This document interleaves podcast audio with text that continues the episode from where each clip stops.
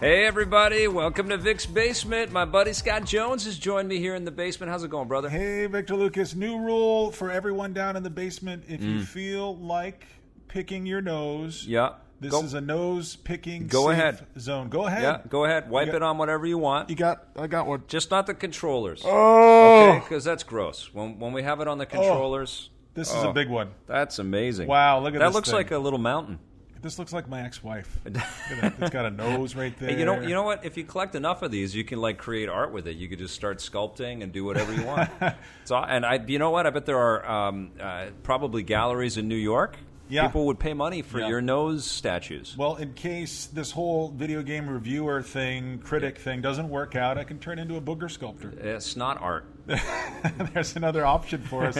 so listen, I want to talk about Dishonored, but before I get to that, you and I both have our iPhone 5s now. Yes, we now, do. We, we've we've gone down two very different paths here. Yeah. As with all electronics, you have chosen to protect this thing like of course. it is the Hope Diamond. You Yeah, no, covered listen, it in it's- not not one case, but you have two cases that your iPhone is inside of. So you actually have to go open one case to get Tom into the second and case. yeah, Mission Impossible could not get to my iPhone 5. Yeah, and I- he would dangle from other a wire, and he would not be able to get past the security gates that I've got. Me, on the other hand, I have no fucking case. I have Right. nothing. I'm Right. I'm out there, yeah, baby. You're, I'm you're freewheeling. You're going commando on your phone. There is nothing between the world and my iPhone five. I Feeling just- breezy with your iPhone 5. I want to feel this thing next to my body. I don't want anything to come between us. I well, you're want- you're nuts because that's that thing is going to get a giant key size scratch on it, It and uh, it's going to become um, just this uh, two faced looking type thing in your pocket. You pull it out, there'd be like one side that's perfect and one side that's all fucked up, and and you're going to be miserable. Well, you know, our producer Ryan Nicholas the other day came in, looked at my iPhone 5, noticed that there's a big scratch. It looks Yeah. like a witch has been trying to get at Yeah, this thing see, all across the back of it.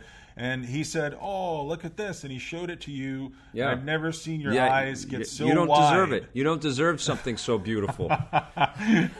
I think you're silly. You and all your cases. you know, I've, I've been I- over listen, to your house I, before. I grew up with no money. I And had no money I- either. and I have a deep respect for preserving the uh, the quality of the of the tools around you and the uh, and the useful, beautiful uh, entertainment devices around. I'm I just like to have these things work forever. I have my. My fucking Vet, I didn't have an, a, a case for my Vectrex, but it still works just fine. So do my Atari Lynxes. And I've loaned my shit out, and it's come back all busted up and Yeah. scratched up. You and loaned it to me, and I've busted it up. And it drives me it. crazy, man. You know what? These things are designed to be used by human beings. We can't protect them. We can't Well, leave what, them in a what's your excuse? Do you give shit to a monkey? Like, how come it comes back all fucked up?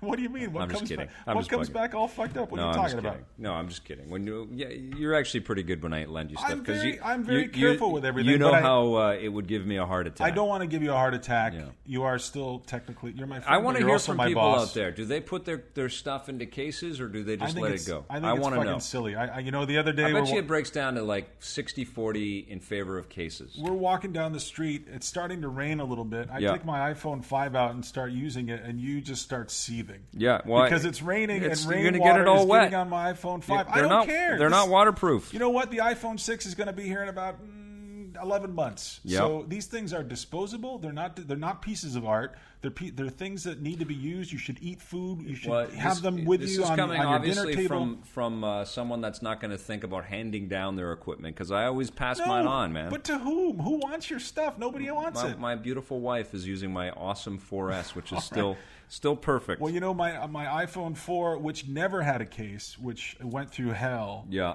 is still in perfect condition. These things are designed to withstand human interaction, so I believe we should interact them. And if they fail, hey, we we both have that uh, crazy insurance policy that the Apple Store, That's Apple true. Care. So just take them and back they, to Apple. and they take good care of us. But not all of the electronics do. Like I would never dream of having my Vita in a bag without the case around it. I do it all the time. I throw it into my work It's bag. crazy. I drag it to work. I want drag my it home. Guess what? It to works be just protected. fine. I know. No, I think you're crazy. I think it's too much. I went The, over to your house 3D, once. the You had your- 3DS XL, I can deal with that not being a case because it's got barely, the clamshell. But barely, barely, barely, yeah, just yeah. barely. No, as soon Yeah. as we got our PlayStation Vitas, you went out and bought the most expensive case. Have you seen that that, screen? That screen is beautiful. Use the fucking thing. Throw it in your bag. Don't worry No, about it. If no, it breaks, we'll go get no, another one. No, it's you're speaking like Greek to me No, now. I went over to your. I don't understand listen, any of what you just one said. One last quick story on this subject before you know. The next week, let's circle back on this and see. What I want to hear what people say. Yeah. Yeah, I think most of them are going to agree with me. But I went over to your house one time, and you had your laptop there, and you opened it up, and there was this white sheet. I'm like, what is Yeah. this advanced keyboard that he has here? It's all white. It's beautiful. And then no, that's it's the little like rubber sheet that you were protecting. That- yeah, it that comes with it. between the screen Yeah. and the keypad. Well, because the keys leave all Oh kinds of marks on the God. screen. You are a maniac.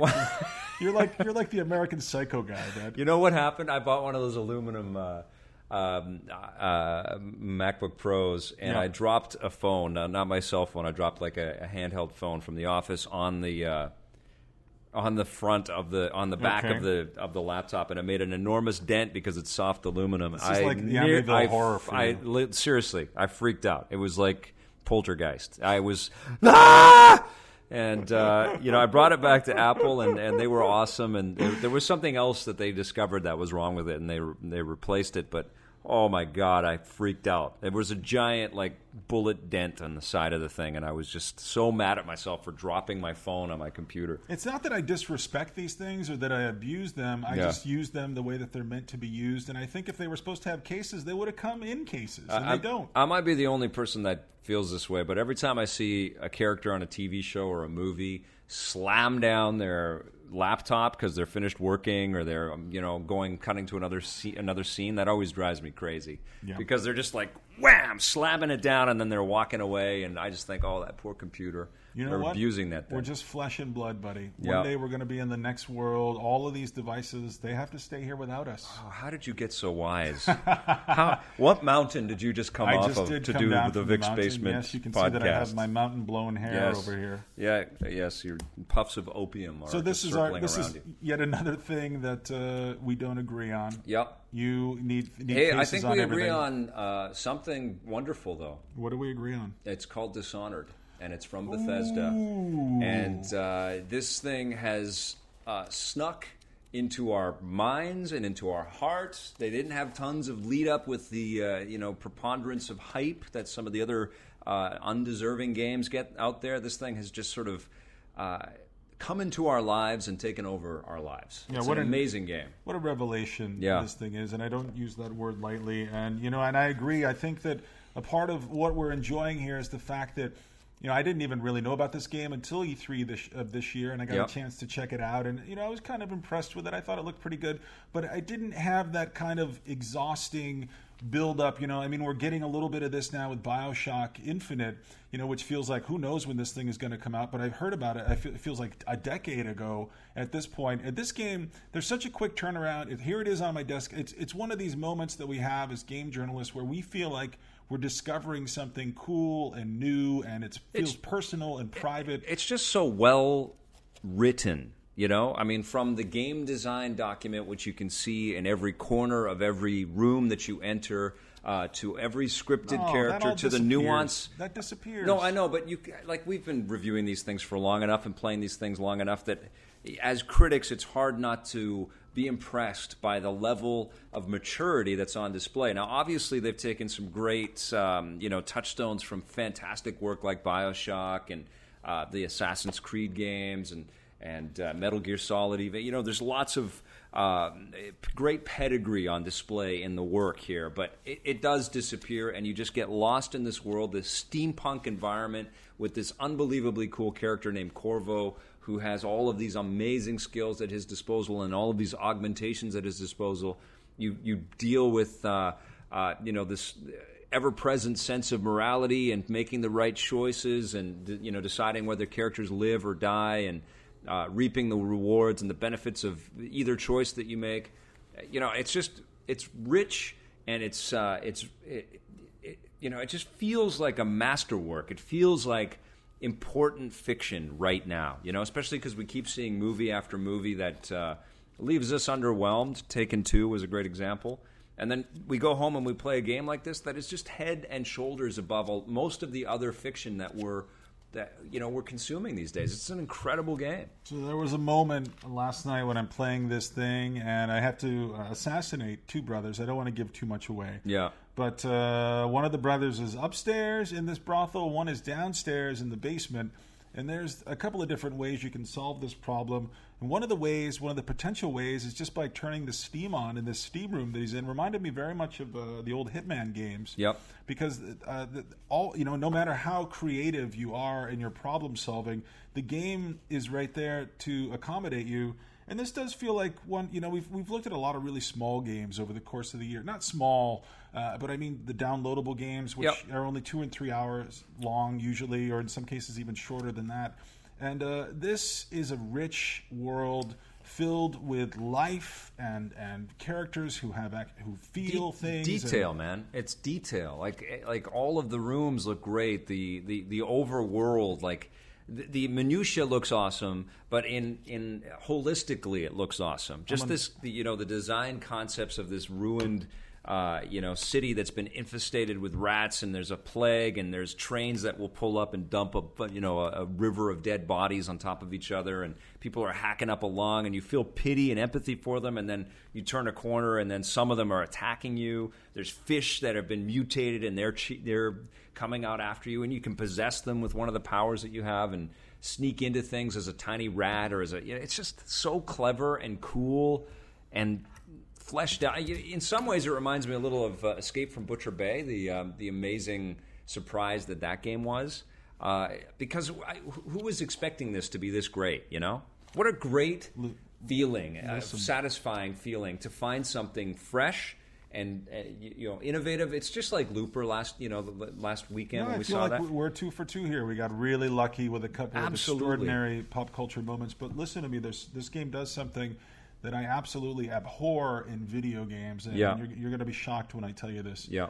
there are books all over the place. Yeah, no, I know you've said this before. You hate reading virtual books Yeah, and then that are just two I pick pages up these really books, long. and then they're, they're like, I'm like, okay, maybe I should skim this. There might be a clue in here. Maybe there's a safe combination I can use or something. And then I'm like, God damn, all these books. How? I mean, like, there's a there's a self importance I think implied in these games that No, require listen, you to read these stupid books. I, I think what happens, and you know, certainly this was the case in Skyrim and lo- eh, lots of big games out there these Come days. read is- our fake books. no, but people don't have the you know the appetite or the wherewithal or the patience to, to consume as much stuff as we do. You know, they have more patience to di- like people are still Oh. Listen. playing Skyrim, and I'm sure they've Reading got all the books families. in Skyrim. They're reading the books. they're doing all the books. Yeah, and just- Fascinating reading. And you know, I, I- frankly, what we play through these game worlds is just a fraction of what has to be created to make these worlds feel real, you know? And I think there's a, a, a finite amount of budget that these developers can put into building uh, 3D, you know, environments and, and game design that's different from the rest of the game design. So I think these books serve a greater purpose in uh, connecting con- gamers and consumers to the to the full extent of what this fiction can be. You know, and These I hear what you're are saying, stupid. but I think a lot of people love them. No, these books are awful. Okay, these books are shit. This is a- you heard it right from a here. Virtual books, concept. bullshit. Don't do it anymore. Take game your developers. listen, game makers out there. If you're building a game world right now and you have virtual books in it, take them out. You heard it from right now. Scott Jones. He came off the mountain to tell game developers all over the world to stop making No, but I'll tell you what I am bringing to bear here: forty years of gaming experience. No, I I'm hear not a young man anymore. Well, listen, I don't have I the. think that there's a better way to relay this did- information. well, let me ask Do you this: did, did you like scanning in Metroid? Yes, I love that. That was amazing, right? Yeah. So maybe it's the way, maybe it's the interface, maybe it's the the way in, you know. And I think by painting yourself into a corner where there is only one way with turning pages uh, in books, that a lot of these RPGs and games that use RPG elements often do. Maybe that's the limiting factor. But I think the scanning in Metroid was awesome. I thought that was such a great just idea. feel like as soon as I pick up one of these books in these games, a long beard starts growing from my chin. yeah, I've seen that long beard. It's the, called the uh, virtual book long beard. Sometimes I'm stricken with that. So go buy Dishonored Yeah, and a case for your phone. Don't buy any cases and a for your phone. for your Vita. You but get the, an- a- the 3DS to this. is okay without a case. you you get an achievement in the 360 version and in the PS3 version for not reading any of the books in the game. So don't read it. No, I'm, I don't know true? for sure. I'm only no. Okay. All right. Well, not a bad week. Listen to him laugh. That's good. Well, we've been very lucky lately, my friend. We have Dishonored, we have Looper, which we can go see again, which I'm going to do instead of reading these virtual books. Yep. And uh, we just saw a scary movie, which we'll tell you about next time. But uh, for now, thanks for listening and thanks for subscribing to the podcast, whether on iTunes or Stitcher or wherever you're listening to us. Thank you for commenting. We're reading everything, and we really appreciate your support. And uh, we'll see you next time in Vic's Basement. Bye, guys.